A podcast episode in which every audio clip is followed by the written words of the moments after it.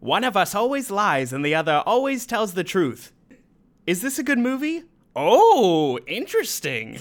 See what I did there, guys? We're talking Labyrinth on today's.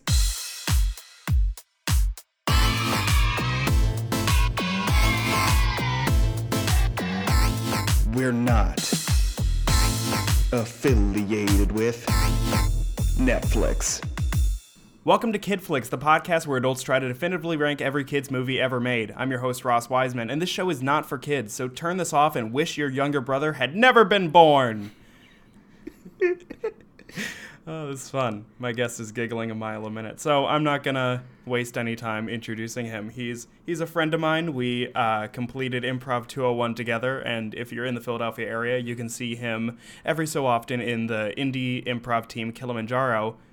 And it's my friend, new dad, Adam Yes. Slager. Slager. Slager. Slager. Long A. Yeah. Uh, How you doing, Ross? I'm doing good. Do you get that all the time that people I uh, do. Slager? I do. And uh, Slogger.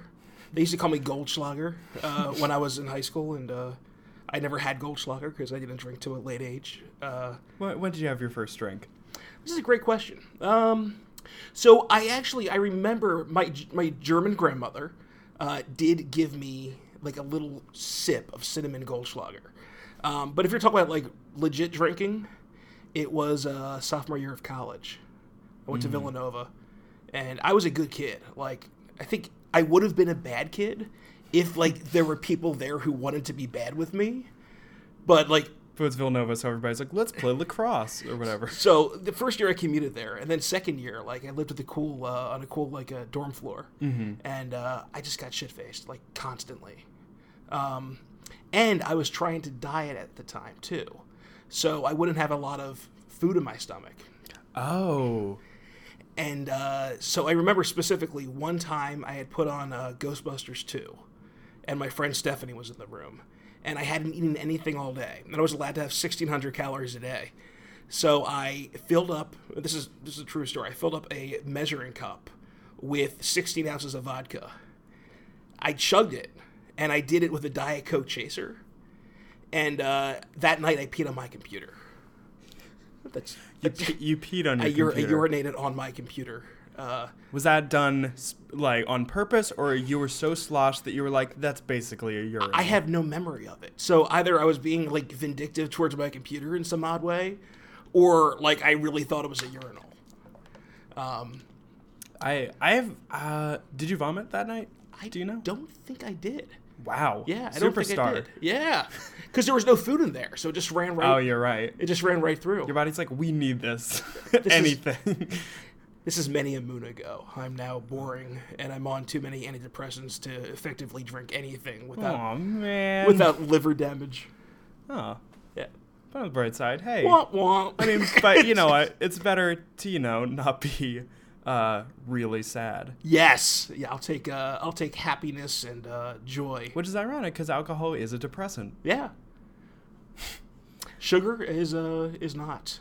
And I think that is my uh that's my new That's your column. vice? Yeah. Now you won't eat anything all day, and then you'll uh, get a measuring cup, fill it with 16 ounces of powdered sugar. Maple syrup. And it's like, yeah, pancakes, carb free. I um I, I don't do it as much anymore, but um it used to when I first started getting uh, drunk in college, uh, it was also my first time with a smartphone. Like I didn't have one in high school, and uh, I would I would wake up the next morning and I would have like three really like m- two minute long selfie videos, and it's not me doing anything embarrassing. Like I'm not like making out with a couch or something. Literally, it would Hi, be this is Ross Weissman with my new podcast, Making Out with Couches. like, it would it would be me um, just talking about like gender identity, social politics. Like I'd just be like, look, guy, I, I don't think I have one on my phone anymore, but I was like, look, guys, like it's okay to be whatever you are, you know, like if you're gay, straight, lesbian, asexual, it's fine. And if you if you identify as something else, that's you. And I'm just like I'm just like spinning. I it, um it looks like a really lazy drug trip in a movie. Just like the background is changing. It's it's like in Requiem for a Dream, like with the uh, the camera attached. Yeah. To you know what? Speaking of Requiem for a Dream, Jennifer Con- Connolly Yeah, look Who at the stars segue. in Labyrinth. Labyrinth. So, um, tell me about this movie 'cause- and kind of what it means to you, because you you were very enthusiastic that this was the one for Yeah, you. so this was uh, this came out I think 1986, right? Yes. So 1986, I would have been. I'm going to age myself here. I would have been eight years old In 1986, in 1986. I was negative 10 You were years old. negative 10. Oh years wait, old. no, negative. Negative. Yeah, negative 10. Yeah. So so you were born the year I graduated from high school. So we'll, Yes. we'll put it like that. So So when you were drinking measuring cups of vodka, I was you Shitting were my pants. two. You were two. No, you were one. Yeah, you were shitting your pants. Um, so yeah, what? So back back then, I I always was attracted to kind of, kind of like super bizarre films. So like even even something like uh, Star Wars, it was awesome, but it was just too mainstream Mm-hmm. like for me. And I also like I always always liked supernatural stuff in some way. And I know this isn't supernatural. This is more bordering on fantasy. But like It's it's got some supernatural stuff in there, especially the beginning when it's like, okay, what world are, are we in? Yes. Yeah. So, um, which is funny because I was uh, the, the opening scene of Labyrinth uh, when Jennifer Connelly is. You just watched this. So, I did. uh, I watched it right before coming yeah. here. So I watched it through an adult's eyes now, and uh, I actually like did it as a study. Like I took notes. Mm-hmm. I have this notebook here that's filled with like insane scribbling of a man. Yeah, it looks like the opening to Seven, just like a bunch of just pictures and stuff. stuff. I have I have stuff like squared off in a in a, uh, a different uh, a different pen color.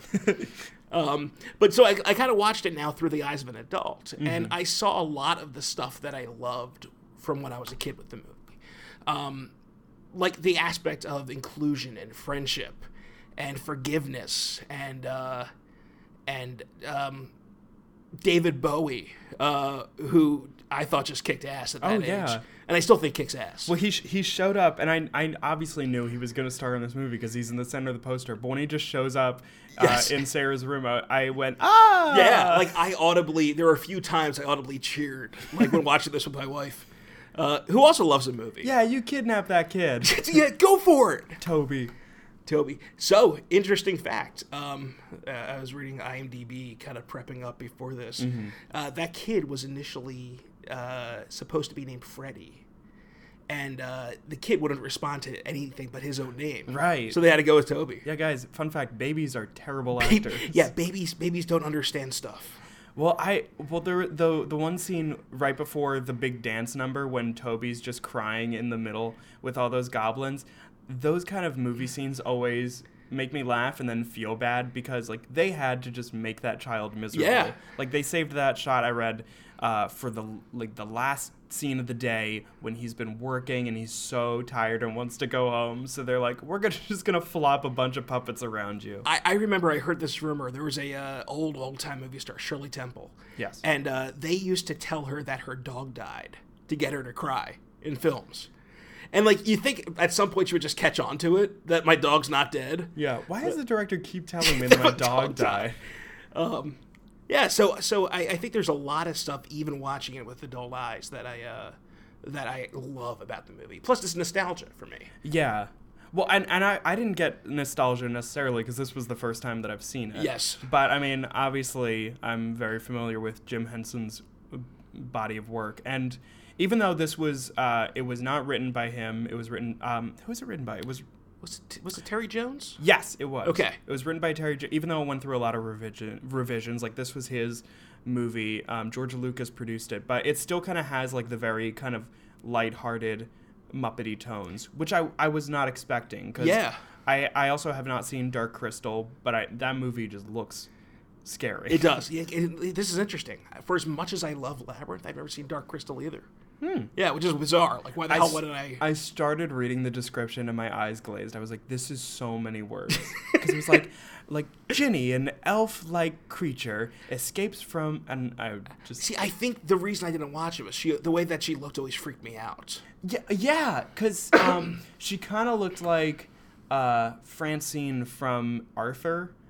From our, oh, okay, yeah, yeah, yeah, yes, Yeah, the drummer. yes, but not in a but like hairless and, not in a positive way. no, yeah, all and- the all the terrible qualities of Francine. you just you just kind of strip bleach out all the good qualities, and you're left with uh, um, so yeah, I think I think the a couple things from a, a Muppet side or a puppeteering side drew me to this. Uh, first of all, the design of the puppets is exquisite Yeah. a- and it's something that like you're watching movies. I just saw, I got um, asked to see the movie Transformers this past weekend, and listen, I knew it wasn't going to be good, but I went to see it uh, regardless. But everything looks fake, like ev- all all the the CGI effects. Um, some were really good, but then you know you can tell stuff is like moving a little bit too fast or it's too clean, and it's just refreshing to see like practical effects. Yeah. But this movie also is terrible with green screen. It is horrendous. that scene that scene where it's the pink monsters the, dancing. the headless uh, monster guys. I actually have Yeah. it written down. Well, I wrote the one line, "Hey lady, that's his head. That's my head. It's against the rules to throw someone's head." Well, so what? What struck me, and I know we're bouncing around, but that's Yeah, okay. no, that's fine. What struck me with that scene was so she stumbles upon these these insane creatures in a forest, and apparently. It doesn't seem like they get too many visitors, but they have a song and dance routine prepared. I mean, you have all that alone time. so so I just pictured like a lot of what I did when watching the movie this time was I just pictured like what life was like for these people outside of having uh, Sarah visit them. yeah. And like I just imagine these guys like choreographing this insane routine uh, with head throwing and dancing around. Well, it was weird because it got menacing at the end. and They're like, "We want to take your head," but then at the very end, they're part of the dance party in her They bedroom. are part of the dance part. Spoiler alert. Yeah. yeah, spoiler guys, Yeah. this movie uh, that came out 20, oh, 30, 30 years. 31 years ago. Yeah.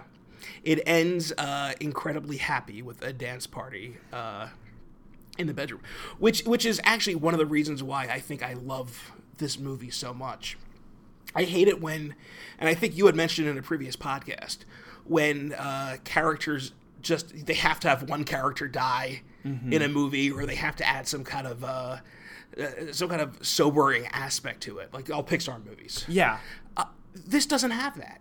This like even at the end, David Bowie's still around somewhere, flying in his white owl form. Yeah, he's Uh. just like, "You beat me." And then- you have bested me.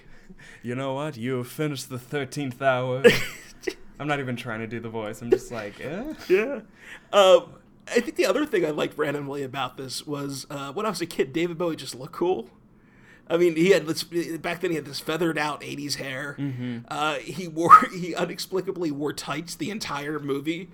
Um and, Like you could, you could almost pretty clearly see some stuff. Yeah, it was it was disturbing. Um, and there was one scene where, and it, it had to have been filmed this way because there's there's no way, it just based on where the camera is, where Hoggle was groveling at his feet, and the angles were just a Yes. little Yes. a little much. Yeah. Oh, Hoggle. Hoggle, Hoggle, my favorite character by far. So you just mentioned like what these characters do when Sarah's not around. What in God's name does Hoggle do? So I, I had that thought. I think Hoggle might be a maintenance person, or a janitor of some kind. We don't, he does look like the one janitor character from one of the the iterations of the Muppet Show. I can't think of his name off the top of my head, but he was just like a, a character that just kind of walked around and was like with a mop. Yeah. Um, so i- in the beginning, he's uh, spraying these these vicious fairies. Again, nothing is uh, Oh, yeah. nothing's what they, it seems in this universe. So these these uh, beautiful uh, fairy creatures are actually biting people, um, and he's just randomly spraying them with something that mm, you would think it looks like it killed. So I thought it was a nail gun, to be Oh. honest. I thought he was just like, he's dead. I can't think of what he sounds like. They all kind of sounded the same. they all kind of did. They all had that uh, hello yeah. voice. But I mean, that's the Muppets. You're just like, they look different. That's It's fine. and even some of them didn't look that different either. with No. it. I mean, that's The Simpsons. Like, Hank Azaria's like, I'm going to do this voice again. Everybody's like, great. Um, so my- my first question was like he's he's just going around like killing fairies, but then apparently he's not killing them because she picked it up and still is like vicious and biting her. So I think he's just temporarily spraying them out of the air. He's just being an ass. He's just being an ass. Um, but what a wonderful curmudgeon he is. Yeah. So, so here's a question I've been meaning to ask you uh, Okay. about the movie uh, for the past 15 minutes. um, is this a dream or is this real? Because if it's real, and I think that it has to be real given Mm-hmm. the ending of the movie and, and given the fact that um, you know, she ends up in it back in her house without waking up in bed or anything else. How the hell does she not recognize her own dog? Like That's true. that's her dog from the beginning of the movie. Well, I mean, it's very Wizard of Ozzy. It you caught it exactly, and actually that's one of the first books. If, you if see you're it- looking at a room, They do a pan of the room. Yeah. And it- you see the Wizard of Oz, and then I think you see Snow White. I, s- I remember. was that the other? Uh, There was like another one that was peeking out that I was like, oh, that says Snow White. But yeah, and I, th- I think it has to be real. yeah, But I want it to be. it could very re- well be a dream just because uh, in the movie sarah never really shows any signs of like wear and tear on her clothes like that she's not dirty she's not disheveled That is true. and i mean you see all of the things in the movie at the very beginning in her bedroom Yes. like the last sequence with the stairs and david bowie singing about like get him or whatever Yeah. uh, Your eyes can be so cruel, yeah just weird as song. I can be so cruel. I mean, a great soundtrack. But Amazing. I was like, Yeah. whoa, they said hell in a kids movie. yeah, Uh, but yeah, but the, that whole sequence, there, the MC Escher drawing right next to her bed. yes, i- Was is that, that. sequence? Yeah. Um, by the way, like when I was, how cool is that when Bowie is like doing his uh, weird foot uh, flips, going up the stairs? Very cool. Yeah, like when I was a kid, I just marveled at that. I was like, that is. Did fucking- you did you go try to go up the stairs and be like, I'm gonna do it? I- you know what? I, I, I think this was another one of my memories that I had repressed, but I think I did. I actually think I remember that. Welcome to a very special special part of the podcast. Repressed memories with Ross and Adam. no tissues allowed. I want your shirt to be soaked with salt water. wringing out the tears.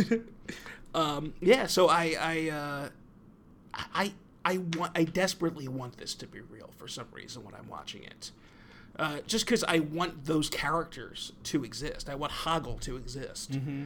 Um, a- actually, before this uh, podcast earlier in the day, I bought myself a Hoggle T-shirt. Uh, like does it true say? thing. It just it just says Hoggle on it. That's it. But I bought my uh, wife a T-shirt of the worm that just says "Hello, Oh, I loved that worm. the Hello Worm."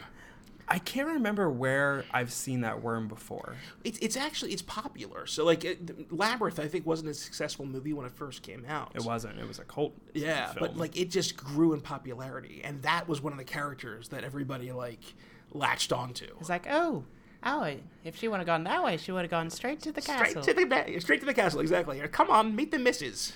Which is great because I mean that's the whole point of the movie that she would have been screwed if she went directly to the castle. Yeah, which I never thought about before, like today when I was kind of you know, going over research on the internet and everything.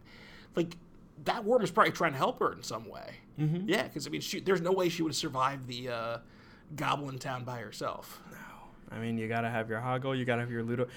I, let's talk a little bit of just about Ludo. Yeah, Ludo, right when I saw him upside down, I, I thought, oh boy, this is gonna be a great character. He's just gonna be so nice. yeah. And did he disappoint, or did he? No, uh, oh, exactly. he lived up to lived it. up to everything I immediately saw him and I said, oh, poor Ludo being hung upside down. with the uh, the the weird uh, dinosaur things on sticks, I, I loved those. which haunt my dreams to this day.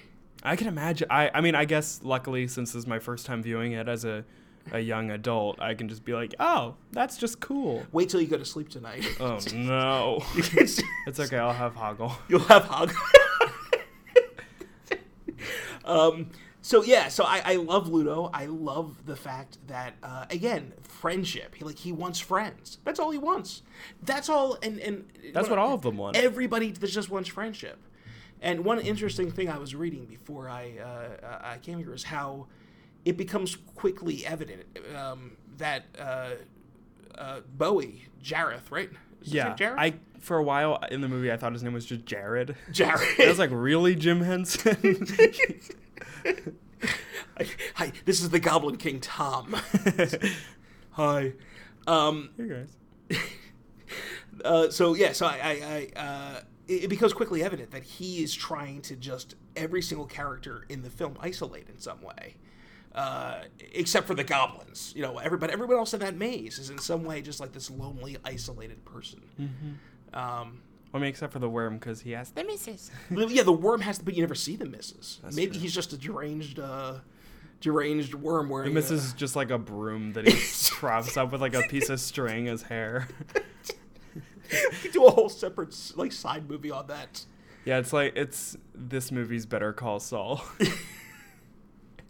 Uh, yeah, so I, I, I, uh, I, I think there is this whole. I think I think that's one of the reasons why to this day, like this movie, kind of rings true with people, because it's it's not this. It's not a, it's not a light kids movie. It's not a movie where you know you're just watching stuff and oh here's an adventure everyone's going on. I mean there's there's some weird serious stuff going on here, and uh, it's all about like people just accepting each other and friendship and and uh, and kind of uh, banding together, which is stuff I like. I mean, Yeah. maybe like I'm a, I'm a, a weirdo who craves uh, friendship. Friendship? yeah. Um, but I, I I think it's I think it's awesome. I think the ending just makes me so happy. It did. I mean, it it could have very easily come off as cheesy, like her, because when she first was crying, being like, "But I'm gonna need you, I'm gonna need you in my life," And then Hannibal Sometimes. says, "You do." and I was like, eh, "That's weird." But then when when she turns around and they're all in the room with her, I it, The it's- confetti goes flying. yeah, and the it dancing sold- starts. It was sold for me. I was like, "This is perfect. It's this all, is I what think it I needed to actually be." started. I was on my sofa last night watching this, and I actually just started dancing around, um, like kicking my feet in the air. Which, if you if you actually see me, is a is a pretty funny uh, sight. But uh, I think I woke my dog up actually thinking back to it. Oh, you mean ambrosia? Ned Ambrosia, which would be funny if I go back to my house and, uh, and everything is just named after uh, Labyrinth, and my wife is just a pile of hair with uh, with, With a string on it. Uh. with a string on it. I mean, it, but in terms of all the characters, I think Sarah was my least favorite. yeah, Sa- well, Sarah's Sarah's a puzzling, right? She okay, the way that she talks, specifically in the beginning of the movie before she enters the labyrinth, is mind-boggling, and I did not understand what she was doing. Y- yeah so let, let's start out with the bizarre part so she's in a park somewhere practicing for a play that apparently she's going to be in Yeah, I get you sure. Co- sure- sure right but completely dressed up Yeah, and she has a, a flower crown that looks like like looks like the Snapchat filter. A- and so like what 15 year old girl is in a park by themselves with their pet dog I mean, I did musical theater in high school, and I totally get it. I uh oh, listen, I, I- don't get me wrong. I would like to have done all that. Like I would like to be dressed up like medieval times with uh with my dog in a park, but um, Sure. I think I was just, just repressed as a youth.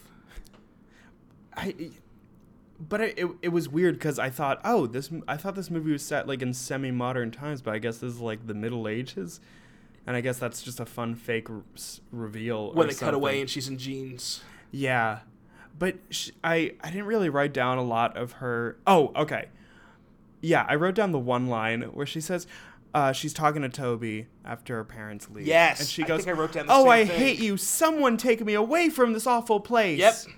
And I was just like, who are you talking to? And why are you so Shakespearean? It's a damn baby. I mean, that's all it is. And, and not only that, but the baby seemed like it was fairly well behaved. It just started crying a little bit.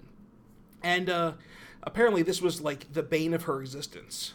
Well, the way that it, it was, impl- it seemed that her ma, her mom and stepdad, I think. Her no, her stepmom and dad. Okay, Yeah. they seem to go out a lot, and they keep leaving her with him. Yes, and I think she had she she, she had some uh, jealousy that this was like the the cool young kid. Yeah, and also she was like, "Well, you don't know if I had plans," and her her mom was like, "You would tell us if you had plans." Yeah, like so- sick burn, mom. A- Apparently, her plans are just going to a park and, and dressing up with a flower crown yeah, somewhere. and talking to the dead air. Um, but she she she has these. First of all, she speaks with a certain like. I, I was wondering if sometimes she almost breaks into a British accent. Uh, She did. Yeah, like at bizarre times. Um, and but she, she's she's very affected in her speech, and um, she speaks with like these crazy lines. Somebody save me. Uh, I- I, I think a lot of it has to do with the fact that she's reading this dramatic play Mm-hmm. where they talk like that. But then she continues, continue, yeah, continues it through the movie too. Yeah, I mean, I I think it dies down a little bit when she's in the deeper throes of the labyrinth when there's more danger around her and she's just going, "Uh, Hoggle, because Hog- Hoggle keeps running away and then coming back. back. And he's always and, and like after the fifth time, like you know he's up to something again. He's like, I sh- I should have never given her that peach. but he just changes like he changes his mind literally five seconds after he gives it to her. and like I, yeah. Yeah. yeah, like you know something's gonna happen anyway. oh, 100 percent. Like, and what ends up happening is she takes a bite of the peach and then she ends up in one eyes wide shut party. Dude, how cool is that? It was cool, but I was confused. Well, the one really cool shot where there's just like that 3D animated chair that like comes towards the screen. Yes, but yeah. it, it actually looked good. Yeah. Uh, that that scene is um, they actually apparently have in Los Angeles every year a party that reenacts that scene. It's a labyrinth themed party, and everybody comes That's dressed up awesome. like that. Um, which again is very eyes wide shutty, Yeah, but it's pretty damn cool. I would- I mean, I would- I just got very confused because it, because, Schw- uh, what's his name? Bowie, Yeah, what's Bowie's character's name? uh, Jareth. Jareth. I was Yeah. like, okay, it's a it's a normal white guy name, but then you change it a little bit. Jareth, because he says at the end, "Oh, she was supposed to lose her memory," and j- when she woke up, she seemed a little bit like tired. but- yeah, it was just like having like waking up from a slate dream. yeah, but then she went into that weird recreation of her room and then came out a second later and she was like, I can show you other parts of the trash heap now. I uh, yeah, but for some reason that that scene always uh, it, it, it was as a kid watching that as an eight year old kid watching that, like that's some trippy stuff. "Oh yeah, Yeah, and it's scary too. I mean, everybody's wearing masks and uh, and laughing and and uh, Jareth is looking awesome as he always does. he's like, I'm gonna sing to you." Well, th- that's the other thing with the movie is is it's not just a movie for those people who haven't watched it. it it's a musical. I mean, there are, but I don't. What do you call it? A musical, Ross? Um, I I think if there were maybe, if anybody but Bowie sang, I would totally call it a musical. But because it's just David Bowie singing in his castle, I think it's just more of a just wacky character trait, if anything else. So- okay, so uh, Like if Sarah was Yeah. like, "I've gotta get out of this labyrinth," then totally. we should we should make we should make the uh, complete musical version of Labyrinth. Yeah, we're coming for you, Lin Manuel. Did you say Lin Manuel? Yeah, Lin Manuel. yeah. Enjoy your Hollywood s- walk star. I uh, I messed up a bunch of words, guys. That's okay. Um, so uh, yeah, Bowie's character interests me throughout the whole thing um, because I have no idea what he is at the end of the day. So a- or what his motivation is. So he's he's a goblin king if you think about this, and apparently he's ruling over all these other goblins. The thought would be because Toby was going to turn into a goblin that all these goblins were once babies uh, that he stole, right? Which is this Yeah, that's weird. it's this incredibly dark undertone. Yeah, but it, and it also adds the context of why they're so kind of loyal and drawn to him and listen to everything he says because I mean he is their father essentially. Sure. The interesting thing to me, though, is that apparently, based on the way he treats these goblins, he seems them seems them as, as kind of like disposable. Um, you know, he's he doesn't. They're they're all goofy and falling off shit, and, and rocks are. You know, it seems like this is like a normal occurrence, where he kicks them or or Yeah. stuff. And, and yet, like he's just so obsessed about getting another one. Like he just needs one more goblin. Mm-hmm. Uh, One more fix, guys. That's it. Just one more time. well, I love I loved like wa- looking in the background at all the goblins because they do the very classic kind of uh, Jim Henson shop puppetry where they're just kind of like rocking back and forth and like spilling ale and stuff. Makes me so happy though. Oh yeah. Well, the best the I can't think of the name of it, but the the big sequence at the uh towards the beginning of the movie where it's like you remind me of the man. You, re- you remind me of the babe. What babe? The babe with the power. What power? The power of voodoo. Voodoo? You do. I do what? remind me of the babe. I saw my baby. Yeah, but that sequence um like it it's just that classic thing that I remember from years of watching just the classic Muppet show is just how humans human guests just have so much fun just hanging out and dancing with a bunch of with Muppets. Muppets. yeah. Like that that was my dream as a kid and it still remains to be my dream to, to this dance day. with Muppets? Yeah, that I to sing a, a song with the Muppets and we're all just dancing around and it's that thing where like uh, they're controlled like one rod controls both hands, so they're just kind of like I swaying love from it. side to side. I love it.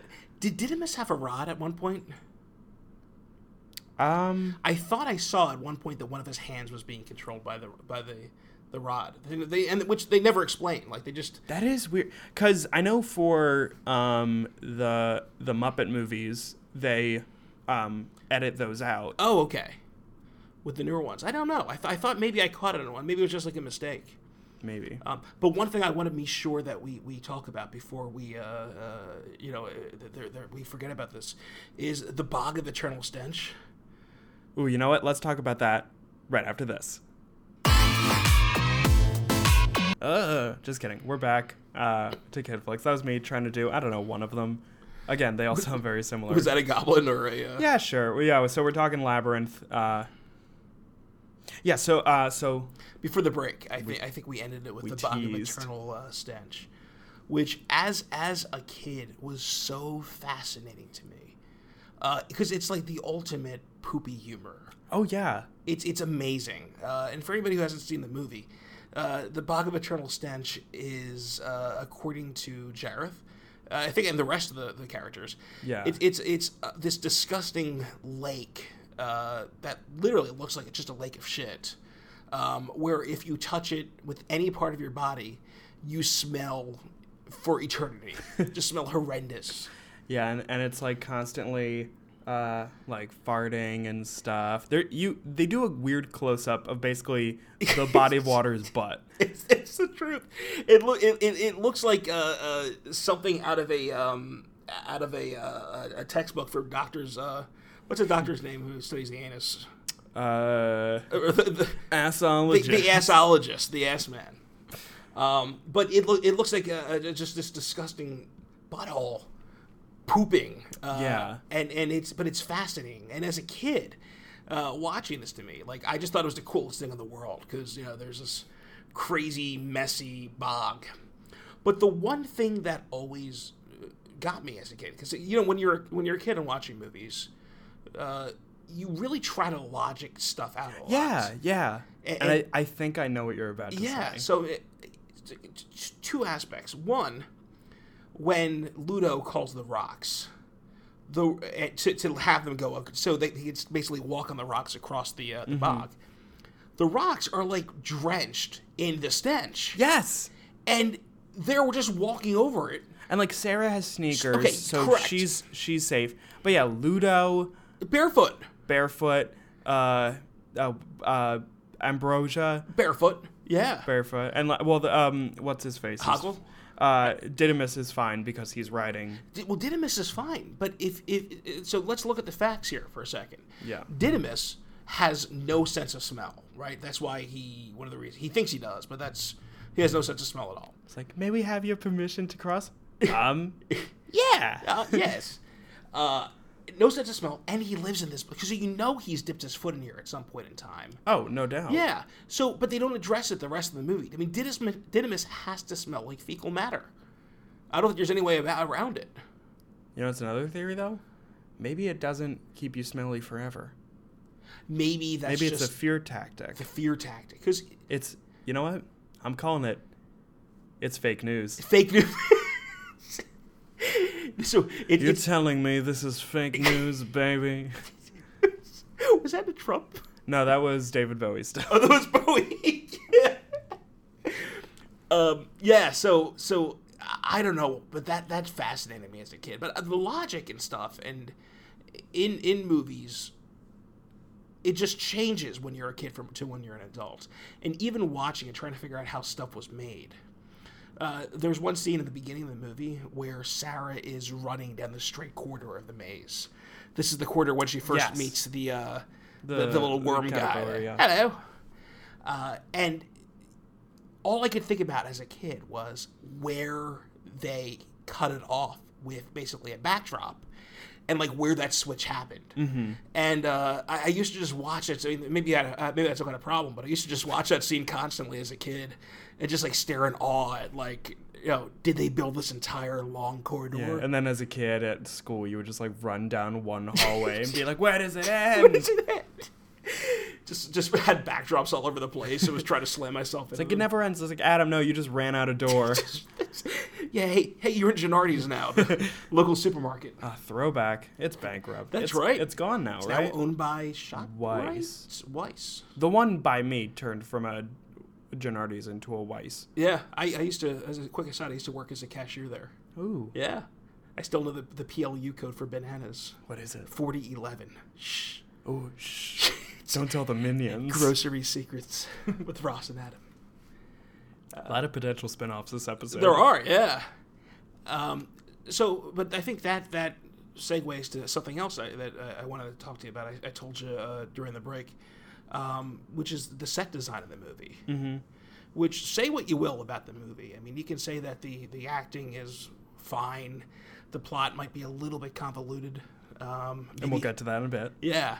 Uh, but the set is gorgeously designed. Yes. Yeah, and and uh, I mean, I don't know what your impressions were. I'm actually interested.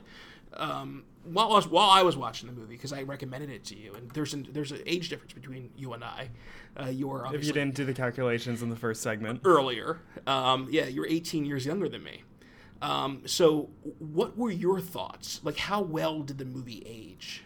I I think it aged remarkably well. I think the only part, as I said before, was the the green screening. Really? Because I mean the eight, the eighties or uh, yeah the 80s. mid eighties it was still kind of a new practice and the whole thing.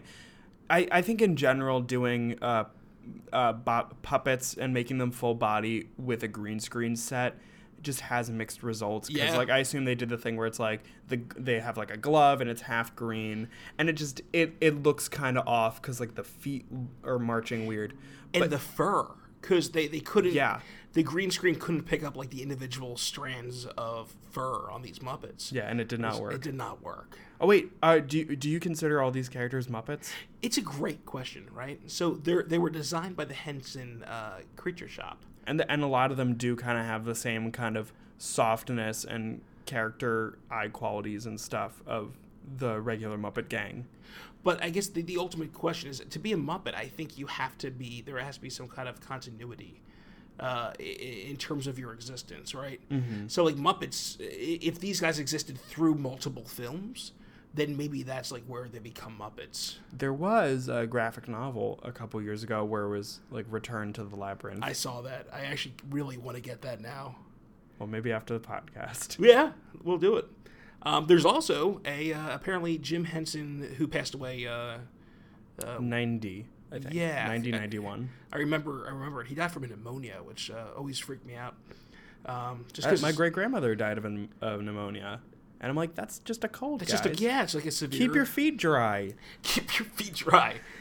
Uh, but Henson, I think, was like only maybe fifty, or he was Yeah, he was he was in his His- early 50s. yeah, which is uh, that's kind of scary. I could talk about this all day, just like because he, there were a couple uh, Muppet projects that never came to fruition just because of his uh, death. The one, my favorite being, um, it was in pre-production at the time of his death, called the cheapest Muppet movie ever made, and it was, it was a starring vehicle for Gonzo, like not Muppets from Space, but basically the idea was that Kermit doesn't have time to create a new Muppet movie, so he gives the the budget and everything to Gonzo. Oh, that's brilliant. And it's this really meta film where it's just got like the movie like has all these random moments of like huge intense beautiful explosions and then that eats up all the budget so they have to use like the same street corner on some back lot I want to watch this. This does not exist though. well, no, and they tried to revive it with uh, Jason Segel back Oh, wow, uh, back yeah. in 2010, I guess, and then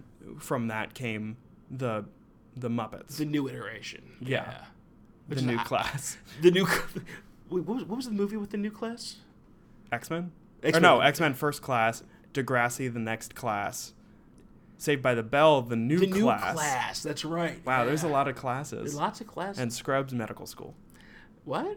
That Is was it- the ninth season. Uh, the creator wanted to end Scrubs, and ABC was like, no, no, no, give us season nine. So he tried to kind of s- uh, subtly make it a I did spinoff. not know that was a thing. It makes watching season nine a lot better. A lot better. um, so okay, so I think you you uh, had alluded to, uh, or maybe we should just talk about the, the plot quickly here. yeah. And and so I, I don't something. I, I don't I, I, just generally speaking I don't know how much the plot even makes sense here. no, it doesn't. Um, yeah. Well, it's a labyrinth, so every it's the the sets and everything. It's it's already kind of confusing and disorienting. uh, and I think the plot kind of meanders in the same fashion. Um, the, the one thing that I kept trying to draw a parallel to, and I think we, we either mentioned this on the podcast or earlier, uh, was the Wizard of Oz. Mm-hmm. Um, just because it seemed like there were a lot of uh, there were a lot of uh, parallels or a lot of draws from the Wizard of Oz. You had this quest to get to this uh, th- this giant castle uh, that was some place far away with with Mm-hmm. meeting lots of strange characters on the way, basically having your party grow bigger and bigger with every character you meet. Uh, old, And also, the caterpillar, the little worm, is basically Glinda. oh shit! because technically uh, Sarah had the power to go straight oh to shit, go straight to the, the the castle. Dude. I just thought of that now.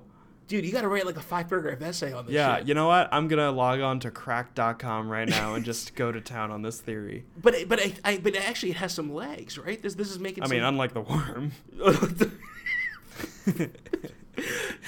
it's a it, it makes it makes some kind of sense. So I think like I mean obviously Hoggle is is this uh, uh scarecrow character. She's the one or he's the one that she's gonna miss most of all. He's the uh al- although scarecrow wasn't like devious at all, and you know Hoggle kind of did try to kill her. Uh, Well, sh- he he was he he kind of was forced to. he was, and ultimately he came around.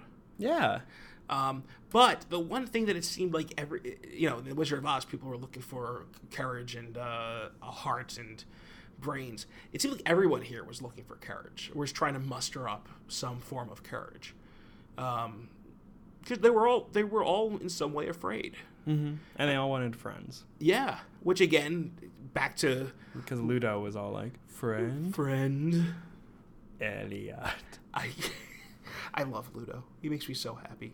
Apparently, Lu- the character of Ludo, and this is a, a wonderful IMDb fact, which you probably read too. I, I skimmed. Yeah. Yeah, um, but they had like in one of his horns, they had a camera so they could actually figure out like That's right. positioning and stuff for Ludo because he was the costume I think was seventy pounds. hmm It was originally 100, but then Jim Henson said, What? No. And then they took off 30, but still. A huge thirty pounds. Yeah. Yeah, but I mean that, That's that, like that's like four Tobys. Um, oh, by the way, uh, speaking of speaking of Toby's, um, the, the the fake prop Toby that they used in the cutaway shot of Bowie uh, throwing the baby into the air. I don't know if you noticed. this. remember that. It's it's in uh the there's the big number. They, re- you might remind me of the babe number. Yeah. They cut away at one point, and it's just Bowie dancing around with his weird like back and forth '80s dance uh, in his tights, throwing this obvious doll of Toby dressed in like Oh, this of course. shirt high into the air and catching it.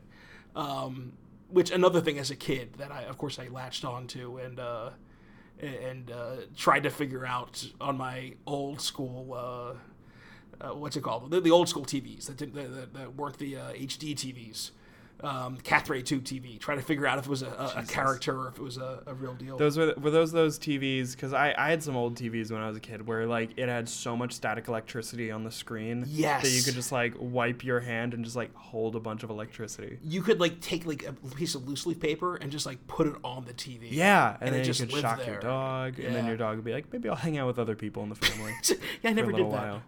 Yeah, neither did I. Actually, well, okay. Want to know something weird that I did as a kid? Okay. So this is like probably one of the most, um, like red flag things that I did as a kid. Uh-oh. I'm good now. Like, don't worry, guys. But um, I would sometimes like find millipedes, like the little, Yeah. uh, and I would just rip them in half. Okay, I'm gonna admit something to you too, and I, I hope that no like uh, prospective employers ever find this I don't think any employer would last 47 minutes into, this. Uh, so when I was a kid, my mom made me so absolutely terrified of bees, um, because uh, like That's I the got- best start of a story ever. I, I got stung like a little bit, and like I got my foot got a little bit inflamed, and so she was like running around, g- getting me Benadryl, you know, putting compresses on my head, putting me in, in different kinds of soaks and baths, and uh, so I remember this one time that uh, I gathered up. God, this this sounds really bad saying this. I gathered up honeybees from the neighborhood, put them in a Folgers coffee can, and lit them ablaze.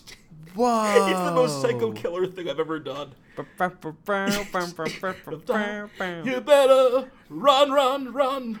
I couldn't think of the other lyric. Oh, ho.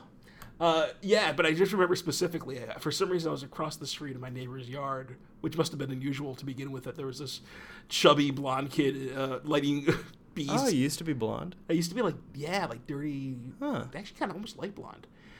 But uh, lighting bees ablaze with rubbing alcohol in a Folgers can. That's a great story. Yeah, that's it. Yeah. No more employment.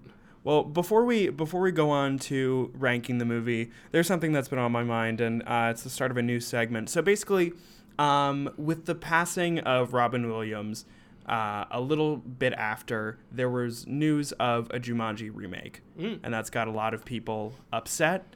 There's also a proposed sequel or reboot of the Space Jam film with LeBron James, and that also has people confused. Some are happy, but we're going to talk about a potential labyrinth reboot. This is theoretical. This Oh, is not I- real I'm news. still getting excited. So we're going to talk about the what a potential labyrinth reboot could be in a new segment called "I Am Reboot."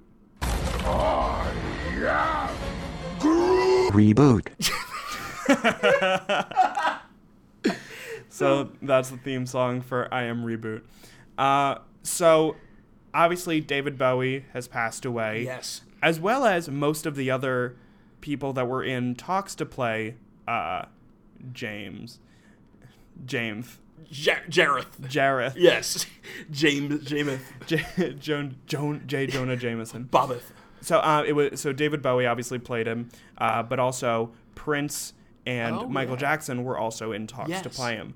So the first job in casting this reboot is who would take over the role.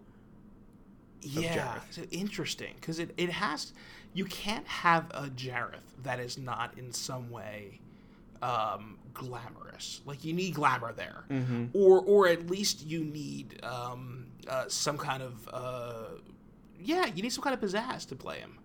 Um, May I propose I'd love to hear this. Lady Gaga? Oh, Because unless unless we want to go for a reboot and it's it's more modern, because that was very '80s music, and if we wanted to Yes. get a modern pop star, we might dig for something more like bubblegummy or something. But if we No, wanted to kind of Gaga. stick with the same kind of tone, I think Lady Gaga, because the, the, it could be whoever, uh, whatever gender. Yeah, I think she's the only. Yeah, you're right because she's the only one kind of experimental and bizarre enough. I mean, Bowie was just like Mm-hmm. uh, this fairly inaccessible. Uh, a lot, you know, a lot of times his, his early stuff. I don't know if you ever listened to it, but it takes a while to get into it. He was pretty experimental. He was uh, out there. Gaga's perfect. I love it.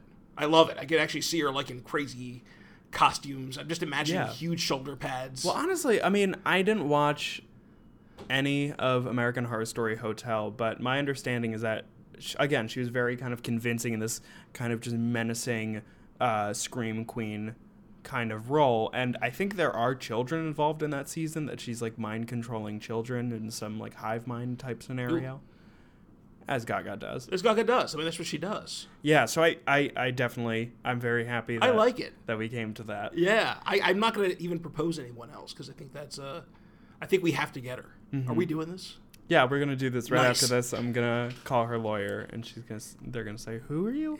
I could be like, "Oh, Ross Wiseman from Kid Flicks," and they're gonna be like, "What is that?" And I'm like, "Oh, don't worry about it."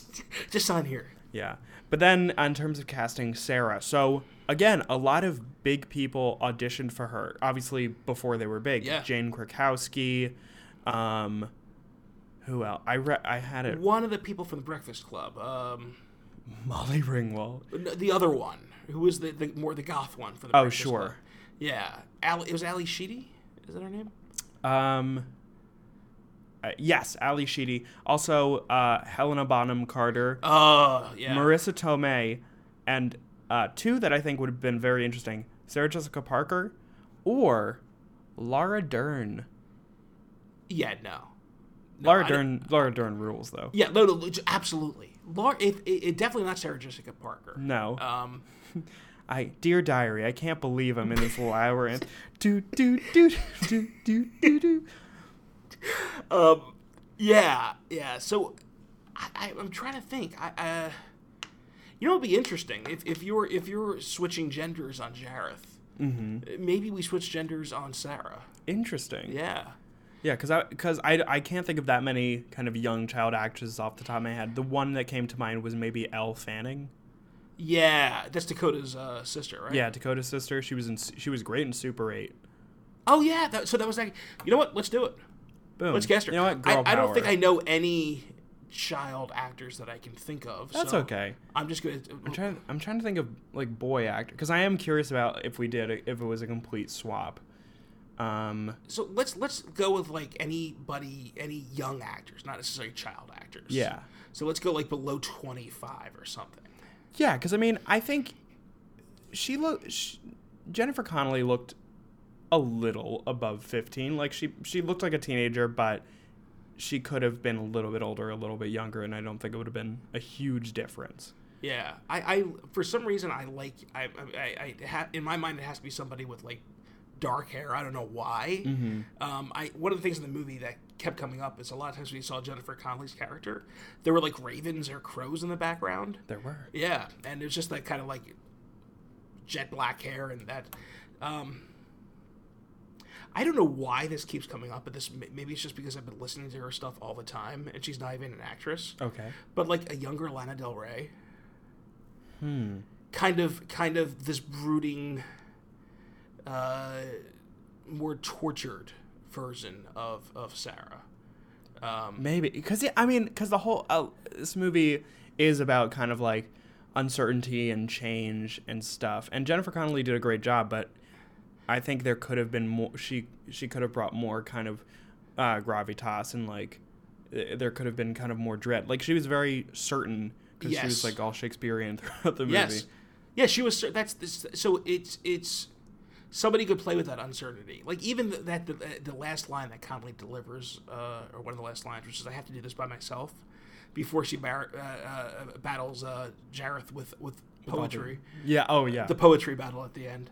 Um, she uh, like it's not convincing to me. It's like why you know.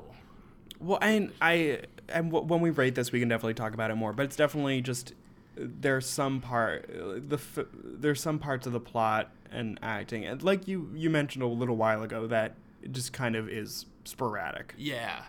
Um, but yeah, listen, I'll, I'll take. Uh, let- let's go with let's go with uh, uh, the Fanning uh, kid. Yeah, let's go with the Fanning kid. Yeah, I can't I can't think of a single like boy child actor because the first and only name that's popping into my head is Haley Joel Osment, and he's old. He's, I think he's older than you, dude. he is older than me. Um, so who else? Who else? Because the main ca- other main characters are like puppets.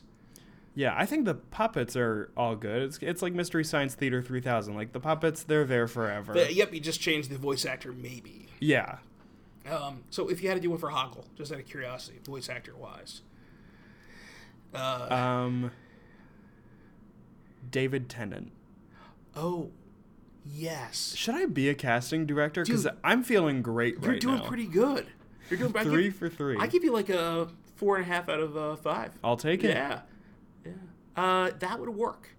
That would work. What about an American? Uh, uh, I ca- actually can't think of an American who would play him. Oh, I, I, I actually have one. Okay, Uh, no. It's it's it's it's a, another improv fellow. Uh, his name's Paul F. Tompkins. um, Interesting. Cause I just with his voices, I feel like, and his lovability, which everyone thinks Paul F. Tompkins is lovable. oh yeah. I feel like he could pull it off. I I think you're right with that feel cuz I like- mean especially since now we have an American in the uh Goblin King role. I think Yeah. kind of that changes how the puppets are. But I would like to. I would like to see. I want to see. P- Just as a quick aside, I want to see Paul F. Tompkins in everything. Oh, Like I don't want Of there to be course. one role where he's not playing it. I want him to make his own uh, Norbit style film where he plays four to five different characters, different races, and everybody's like, mm, we'll let it go. like oh, go. Um, And then uh, in that case, and I keep scrolling to look at his name because it's a very unmemorable name, Didmus. yes. I think he would then, if we're going with this whole, uh, we're changing kind of the nationality. I think he has to be kind of like a cowboy instead of uh, this kind of Zorro Yeah. vigilante. Yeah, I I kind of pictured him as who was the guy who uh, uh, battled the the fake windmills, um, the Spanish. Fake windmills? Yeah, there was Don a, Quixote? Don Quixote. For some reason, Didymus always reminded me of of, of that character. Yeah, I got that vibe. like he was kind of like uh, uh, delusional about a lot. Um, I don't know why, but you, you said cowboy. I, I could see that. I think that makes sense if you're Americanizing it. Uh, for some reason, I want Martin Short to play Didymus. I don't know why. oh. I I like that. It's just high energy, uh, confused, non self aware, uh, but brilliant. I can see it. We're both we're both we're both tied now in the in the casting game. But now, the big bear, Ludo, who plays Ludo? I will say I know this is a bad idea, but the first thought that popped in my head was Brad Garrett, just Oh. in terms of like a, a soulful deep voice. Deep voice, but I, I don't want that. No. I don't know why I don't want that. But I I understand why you don't want it. I don't want it either. Sorry, Brad. if, if you're listening, Yeah, you've listened for nearly an hour to see if anybody mentioned you. um, so yeah, Ludo needs somebody who can play this this sense of being childish, uh, but also being strong. Um, Do we just get Vin Diesel? let's just get Vin Diesel. It's easy. He's Groot He is and Groot. he's Ludo. Yeah. Great. And all those movies make a ton of money. That's true. So, yeah, and we now can do Ludo it. can drive a car, That's just- and that's how we play. I am reboot. Reboot. Oh, I just made that this afternoon, and I'm never gonna get tired of that. So anyway, Adam. Uh, so now we're gonna move in to the last part of our podcast, which is where we do the actual ranking. So for Yes. those of you who haven't listened before and are somehow have somehow stuck stuck along for an hour, uh, how this works is that we read this on four different criteria. So audience respect. Was this pandering or was this more you're an audience, we're gonna give you a movie, doesn't matter who you are. And then plot, acting, and humor. Those three are always a lot yeah. easier. And then uh, it's a scale of one to five. If it's especially heinous, you can rate it zero, uh, and then decimals of any kind. So Adam will start off uh, with you. What do you think of audience respect? So uh, this movie, I, I, I can't imagine that there was any producer out there or any studio executive who, who read this plot. And uh, you know, you have David Bowie, a, a rock star, um, at the middle of a labyrinth with talking Muppets, and and uh, this is I, I can't see this as pandering at all. Personally, I don't think it panders. Um, kid movies weren't like this beforehand. They really weren't like this much afterwards. Only one that I can think of is a movie called Return to Oz.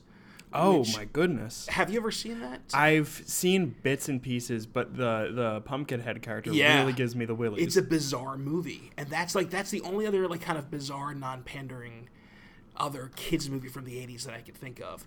Um, so you know, there were, I guess, some aspects of audience pandering here. I mean, you had uh, David Bowie, who again is a big name uh, a- as one of the main roles, um, which are three people trying to see just because of that.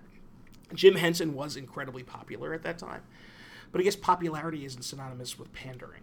Yeah, because I mean, also this isn't this this is definitely this uh, like he did one for them, and this was one for him. Yeah, yeah. This was because not- he was devastated when it uh, didn't really get as wide of a uh, praisal as he thought it was Yeah. going to get. Um, so I, if we're doing this on uh, uh is, is is five good or bad? Five is great. Five is great. Then I'm gonna I'm gonna say this is four and a half. Wow. Yeah, I'm gonna go pretty high with this. Yeah. I, I don't. I, this is this is not one of those. Uh, and listen, it's not even. It, it's it's. I had trouble even saying this is a kids movie. Um, in a lot of aspects, it is. Uh, again, it's, it has fairy tale elements to it. There are uh, puppets. There are these fantastic elements. It, one of the main characters is pretty much a kid. Uh, two of the main characters are pretty much kids. Um, but there's some adult Would stuff. you call in- Toby a main character? yeah, he's an ancillary character, I guess.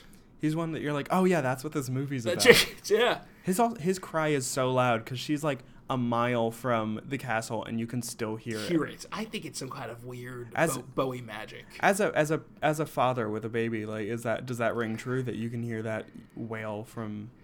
you can identify your own child's wailing, much like the songs of the humpback uh, from from uh, 50 miles away in the cold, cold Arctic Ocean.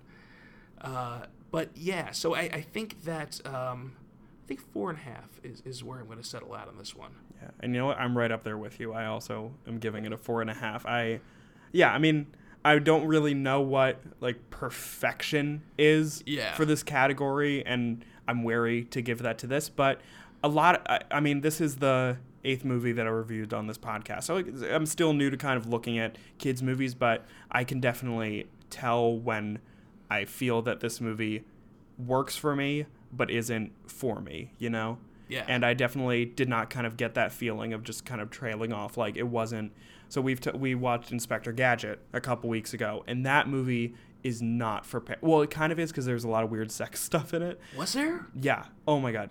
Don't rewatch it because it's a waste of your time. Yeah. But you know, what? listen to the podcast, will it? Um, but this movie, I I didn't really feel myself compelled to like look at my phone for a while because I was like, this is just so, just hey, we gotta go here and like very just come along with us. It didn't feel like Dora the Explorer. Yes. Uh, And the other thing was there, there were some uh, themes in here that you probably would want to cut from a typical kids movie.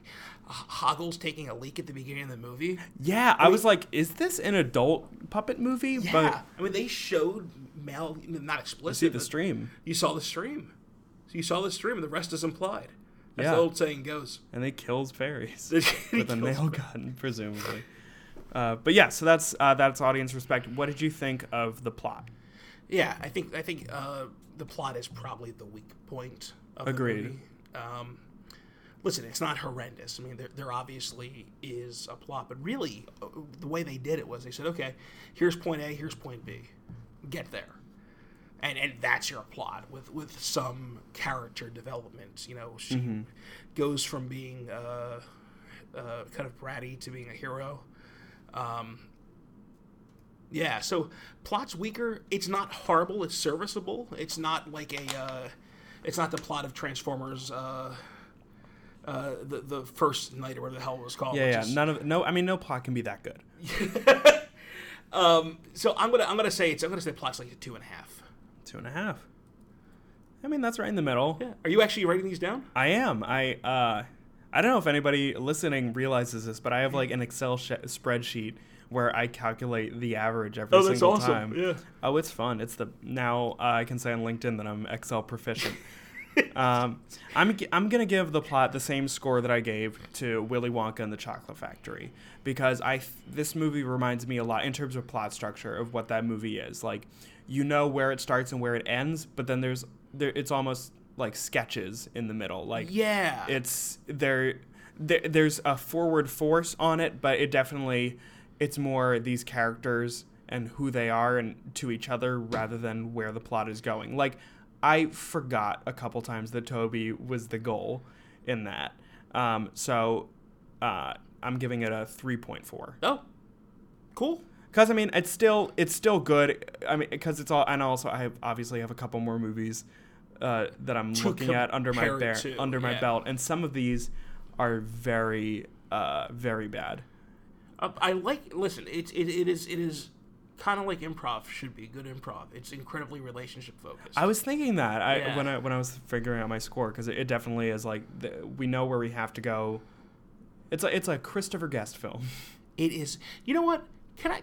May I do something that's a little bit uh, uh, Unorthodox. unorthodox and Sure. possibly even uh, uh, could be considered heresy? Okay. I would like to add 0.5 to my score. Whoa. Even three. I would like to make it an even three. You got it.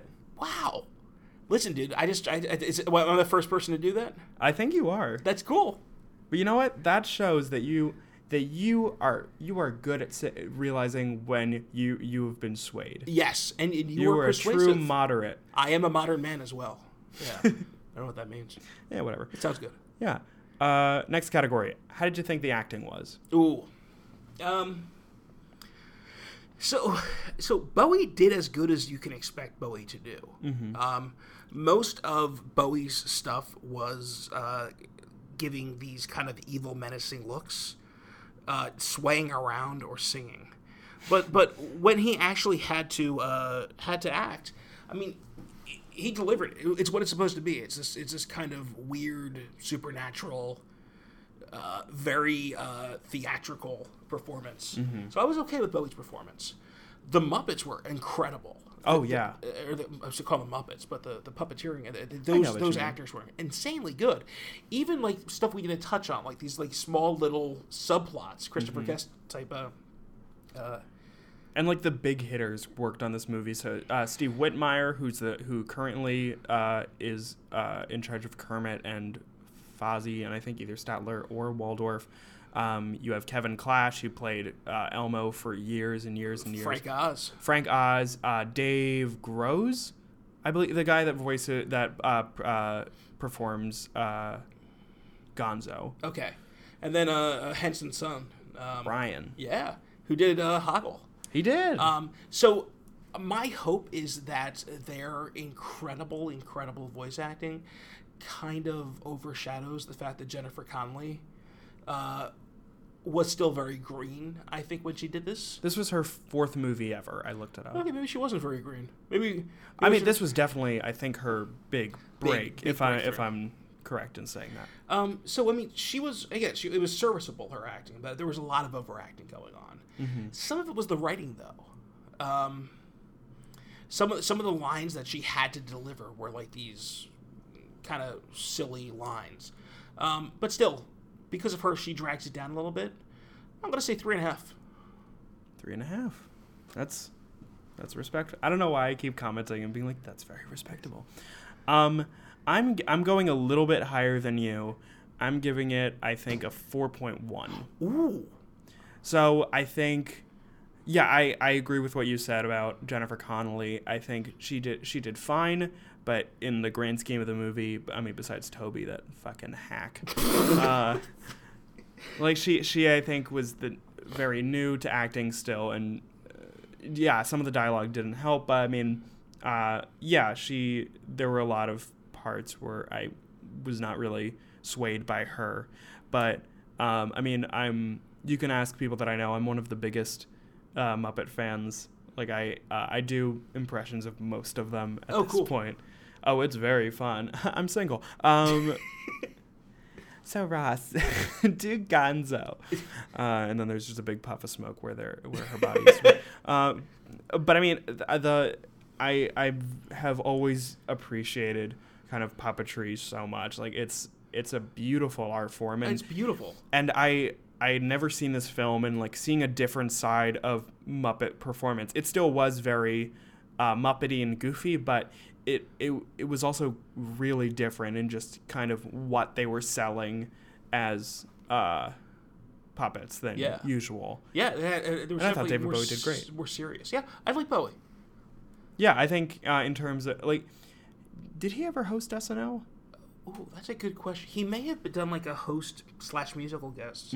Because Hmm. I I'm I, I'm a, I'm sure he's been a musical guest, but I mean if he never hosted that, that sucks. I know he's he, I mean, he's had had other acting roles for sure. I know he played Andy Warhol in a movie Yeah, and he played himself in Zoolander. in Zoolander. Yeah, that's a before I didn't know who he was, and uh, before yeah, before I knew who he was, so I was like, who is this? shame. Who is this dude? Who is this older man? You know what the cool thing is about uh, Bowie? You know he, he passed away, and a lot of times when when obviously a lot of times when when What? I, yes, no, Princess Diana's dead. No, I used to uh, go around to uh, food stores. Uh, this is like ten years after Princess Diana died, and I'd be walking along. Uh, So I was eight years old. So you were eight.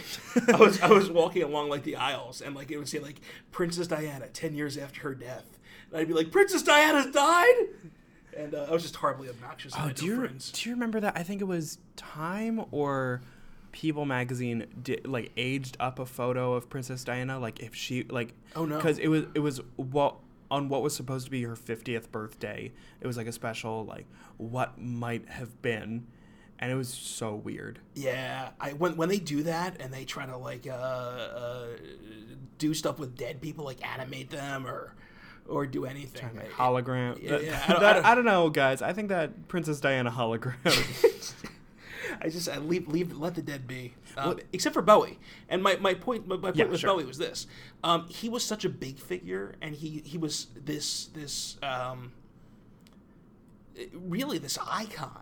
Where seeing him didn't make me sad because typically when I see actors who just died, like Heath Ledger, I still can't watch a Heath Ledger uh, uh, anything without like just being sad. Mm-hmm. But soon Bowie, it was just like a celebration. I, I, I, I that's kind of a weird. Co- well he was just such a showman in everything he did and he he was he was just I he was a true artist and like, not saying heath ledger wasn't but it's just like d- d- david bowie was an icon to the extent that michael jackson like when a song comes on your first thought isn't oh my god i can't believe it's been this long since Yes, he died yes. it's wow like bad is still a really good song Awesome, yeah. So I, I so I th- thought that was uh, that kind of spoke to Bowie in this. Yeah, and then finally, uh, let's talk about the humor in this film. Hmm. Because it it's not, I, I haven't been able to tackle this category or kind of amend it for movies like this where it isn't necessarily a comedy. Like I I made this kind of criteria just because most kids movies are just like I based this a lot off of the trailer for the second Hoodwinked film. Just like I never saw the I never saw either. I don't even know what a Hoodwink film is. you don't have to. Too old, I think. not even the animation is hurts my eyes. Oh. But I mean, yeah, this movie isn't necessarily funny. Like you you wouldn't describe this as a comedy necessarily, but there definitely were moments of levity in this. Yeah, and and uh, I, I'm gonna I'm kind of viewing this in, in a slightly different way. Sure. If you look at the way that the the the, the characters, uh, even though they weren't like ha ha funny, they were so bizarre and so out there that it added this whimsical element to it. Um, that I almost equate in a weird way to comedy. I I mean, I would I would definitely agree with that. I mean, Hoggle was a comedic character. Uh, Ludo was a comedic character. Sir Didymus was absolutely a comedic character. I'm very impressed that you've remembered his name. I still cannot. Yeah, I, remember I his wrote name. it down in my, my 25 pages of uh, notes that I took. Um, so, you know, I'm going to just say this, and this is going to be kind of screwy. Yeah. I'm going to say comedy's a five in this. Um, not ha ha funny, but you know what? Whatever this movie is selling in terms of comedy, it's the stuff I like. Um, when that worm just says, come on and meet the missus, that alone gives me a 4.5 of the five stars. Uh, it makes me very happy. Yeah. Well, that's you make good points. And oh my god, I forgot what I was gonna say. I was thinking of a funny moment that I really liked. Well, it's gone. Um, I think I'm gonna put it at a. Oh, okay. Here's what it was. The the the s- smelly uh Bog of Eternal Stench. the bog of eternal stench. Thank you. That I wrote this down. That it was th- one of the only times that I've like seen farts in a movie, and I'm like, this is this like works, and it's not like obviously it's there for comedic effect and to be like, hey kids, farts. But at the same time, it doesn't feel that cheap. Yeah. Yes. And even the, it, it doesn't feel cheap. It doesn't cheapen it. Even the part where Because they're also running- all the actor, all the po- all the characters are taking it dead serious. Yeah. which helps. that's it. Um, when when the, uh, the the the dog's running over the stones and it, each stone makes the farting noise, I was like, this is great. it was fantastic. Yeah. That being said, like I mean, there weren't there, I yeah, there weren't too many like haha Correct. moments in this film. Um, yeah, I definitely I chuckled, I smiled a lot, and I think it's partly just because just Jim Henson just with his work, just even if it's not funny, even if it's like not that good, there's still just these characters are so Heart, Um, heartfelt. heartfelt and so genuine and it just really kind of puts me in a good place so you know what i'm making it official humor this category can also just kind of stand for general feel feel feelings of joy and yeah yeah. because you're right it, this isn't a, f- a funny movie but the these feelings that i felt of just like heartfelt and genuineness are real and you know what i've never i've never done this uh, Oh. in this category i'm giving this category a five as well Get out. That's awesome. That makes Oh, me it felt happy. so good. You know what? It, it, it- when you were when you were actually saying the, the heartfelt part, the, it, sometimes humor um, and and whatever this is, whatever th- this movie is, which is this uh, heartfelt, like i- innocent uh, whimsy, uh, it fills the same void in you. Um, yeah. and and it, it kind of fills. If anything, it sticks with you longer than a, like there- a funny character joke or something. That that's good for a bit, and it can add a little bit of lightness to the end of a dark scene. But just seeing these heartfelt characters, and I'm sorry to cut you off. I'll let you No, finish, no, obviously. please. But that that helps and kind of it makes a film memorable. yeah. So how how is this? Uh, is that the last category? Yeah, that was the last category, and we have a very a very good score. Uh, right, uh, I don't know the ranking off the top of my head, but Labyrinth gets four point one three Hey! out of five. I, I'm gonna give that a little mini uh, Yeah. golf clap. I think it deserves it. So in the in the context of the podcast, um, that's just it's point uh, oh two points uh, lower than last week's Chicken Run, and still uh, it hasn't beaten our highest ranked movie, which is The Incredibles at four point five. Yeah, I think that's I think that's fair. Yeah. Um, I mean, it, Incredibles is is amazing. It's incredible. Yeah. Uh, from a nostalgia standpoint, though, uh, I I this movie means so much to me. that so, I- how many how many times have you se- would you say you've seen this movie? So this in uh, this is probably the second the movie that I watched the second most of anything. But I hadn't watched it for like ten years. But I probably seen this movie fifteen times, maybe. Wow. Uh, the movie I watched the most of is not a kids movie, but it's Clue, the 1985. That's a great movie. One of my favorite films. And you wa- do you watch all the alternate endings? Of course, yeah, you have to watch it all. um, but yeah, this this is uh, uh, I just think this movie is is awesome. It's uh, it's it's again heartfelt. Uh, it doesn't have this sad ending. You you get you, you're done it, and you feel like you you're you're not, have not been on an emotional roller coaster. Like if I were Mm-hmm. super depressed, uh, I would put this movie on. and, Yeah. uh, well, I and- mean, and it's be also happy. it's also just a movie about a journey, and it's it's very the plot's simple in that you kn- you don't have to think so much about the plot about like oh how are they going to get here. So it's not it's not a complex thing where it's like this happens but this so this because I know that's that's kind of the the way to do uh, screenwriting or something. But because it, the plot is kind of simple that they just have to go and stuff happens along the way, you really do just feel for these characters and kind of get a very kind of in-depth uh, look into them. Yeah, I have, I have two more things to bring up briefly. course. if I may. Of course. If I, I don't want to hijack your uh, your your your uh, your podcast. Nah. here. Uh, one is uh, Hoggle, the costume. Did you hear the story about what happened? Yes. So, uh, for anybody who doesn't know, um, after they did this movie, the the puppet for uh, costume for Hoggle um, went missing, and years later, it showed up as an unclaimed in an unclaimed baggage at an airport.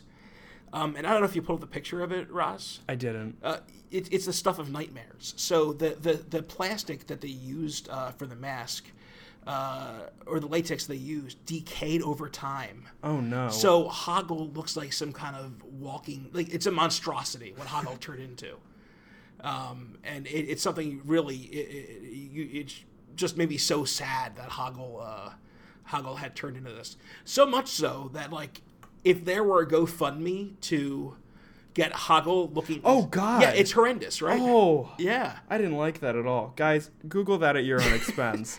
I, I would contribute to a GoFundMe to get Hoggle back to where Hoggle should be. yeah. I I would be in support of that. Uh, but overall, one thing about the movie, because again, it, Sure. it's, it's it's one of my favorites. Um, th- there's a video game which I'm sure you know of, Grand Theft Auto, and Grand Theft Auto, um, it, it always gets very, very, very high scores, like near perfect scores. Um, but if you, if you look at the game, uh, if you look, break the game down into its separate components, none of the components are really like amazing. You know, the driving's a little bit wonky. The uh, the shooting gameplay is not the best that's out there or anything else. Um, the plot's convoluted, uh, but it's it's always just because it's done with such love and such uh, finesse. It's always so much greater than the sum of its parts, and and I think that labyrinth is just like that too. The individual parts aren't necessarily always the best of class. It's aged a little bit, but you can tell that this movie was made with like insane passion and love. Yeah. Uh, this for is just- this is not just a studio film. This isn't Despicable Me three. Yeah. Not not dissing the third. I haven't seen them, but I don't think I've seen any of them. I saw the first and I was like, this is fine. Yeah. Yeah. But um, yeah, I, so I, I love it, and I uh, I urge people to watch it, uh, and watch it sober, because this is the kind of movie that might be fun watching not sober too. Yeah, I think first viewing. I think first viewing. If you want, have have a glass of wine, Yeah, uh, maybe a Pinot. a Pinot. Yeah. You know what I tried today? I, I was at uh, I was at work and um, there this like food expert went came from like a food expo and she had wine grape raisins. Oh wow, yeah. They're brand new. I don't know if they're out yet, but it's good. It's got like a crunch to it because the seed's still inside, and it's it's better than any raisin I've ever that's had. awesome. Because like I would definitely put it in my salads. Yeah. That- and that's that's Ross's that's highest, Labyrinth. uh, and that's what labyrinth is. Labyrinth is a wine grape, Wine grape raisin. wine grape raisin, Wine grape raisin. um, which is the name of my new improv team, wine grape raisin. ah, love it. Yeah, so I, I highly urge watching it. Um, yeah, Yeah, well, yeah. Um, do you have any final thoughts? I mean, you kind of gave them, but I always like to ask that just in case there's one thing that popped in your mind that you forgot. Uh, you know, I, I, I don't think so. I think this is a uh, I think this is a, a movie that is timeless in a lot of respects, um, and it's certainly a movie that I will be introducing to my daughter someday. Aw. So bring it back to uh, my daughter, and that, that's my final thought. It's all about you. Uh, actually, the one thing I just I was looking at my notes and very small thing. So, at the end, like with the final battle, um, Ludo like uses his, his hypnosis powers and crushes a goblin with a boulder. Yeah. And when the goblin gets crushed, it yells, "Hey, no problem," which I didn't understand why. And if you notice, that goblin is crushed. Yeah. Oh, Yeah, flat as a pancake. flat as a pancake. But yeah, he. It was just some weird thing where he was like, "Thank you." now I don't have to fight anymore. This is his uh, like left foot or something. Yeah. Two left feet. I don't know what I was trying to say with that. I wasn't in Vietnam, guys. But anyway, uh, Adam, thank you so much. Yeah, this was for awesome, man. Coming. Thank you so much for introducing me to this film. I'm definitely gonna watch it a couple more times. Maybe I'll try with that glass of wine. next yeah, time. that was a ni- nice crisp Pinot. I think is Yeah. uh, is what you want to do. So, I'll go with it. uh, yeah. Gre- Grige or Noir? Ooh, uh, yeah, I'm gonna go with the Pinot Grigio. Um, Good man. uh, I know nothing about wine, uh, but I, It's good. I know it's tasty. Well, I'm, I don't like red wine because it's it's so dry, and also like that it'll stain your teeth. Yeah, yeah. I went to uh, I went to Napa last summer. Ooh. Yeah, and um, I kind of like uh, God, this is gonna sound so pretentious. I fell in love with Pinot Grigio all over again. it's really tasty. It is Yeah. tasty. It's I great. got drunk and had Uber people drive me around. it was fun. I'm such a douche. Um, That's great. But yeah, thank Ross. Thanks so much for having me. Yeah. It was- Um. i- Is there anything that uh, you would like to plug? I know you have uh, Kilimanjaro. yeah. I, I think that's it. I'm in my. Uh, Yeah. The, uh, this episode uh, will be out on uh, July 10th. If there, if you have an upcoming show, I don't know that we have anything scheduled for for uh, July. Um, but taking a month off for yeah. the country. I get it. But but uh, definitely, if, if if you hear Kilimanjaro, check us out. We have a lot of fun. And uh, yeah, you're on Facebook at Kilimanjaro Improv, I assume. I I have no idea. Uh, but let's say yes. yeah, we'll say yes. Let's say yes, and then the, my fellow teammates, uh, if this episode blows up, and becomes incredibly popular, will be very upset with me. Um, but uh, the only other thing I want to say is uh, thanks for having me. It was good to have somebody as passionate about uh, uh, and able to dissect a film. Yeah. Well, I mean that's uh, this well. That's what I like to do. Yeah. because I have a lot of free time on my hands. Uh, as always, you can find me on Twitter at Mr. Wiseman, M I S T E R W E I S M A N, and uh, follow KidFlix. We're on Twitter, Instagram, and Facebook at KidFlixPod. And if you have a suggestion or a recommendation or you have a comment about the show, use any of those social media ports or email us at kidflixpod at gmail.com. Huh. Yeah, that did it. I just got peak podcaster. Like I, my head uh, starts spinning from all the plugs. Dude, you're like a master at this. Now. Oh, thank you so Yeah. much. I'm gonna. I'll put that at the beginning so That's- people are like, that's your- "Oh, this is good." uh, but yeah. Um. So that. That yeah. Thank you so much. Uh, we'll end it here. This is actually the longest podcast we've had so Hey, far. we had fun. Yeah, we had a lot Yeah. of fun, guys. Listen to this; it's like a party. So put this on in the car, and you'll be like, "Wow, it's like I'm part of it." Uh, but yeah, so uh, that's all for us at Kipflix. Uh, remember to subscribe uh, on iTunes and SoundCloud. Uh, go Go Gadget End Show.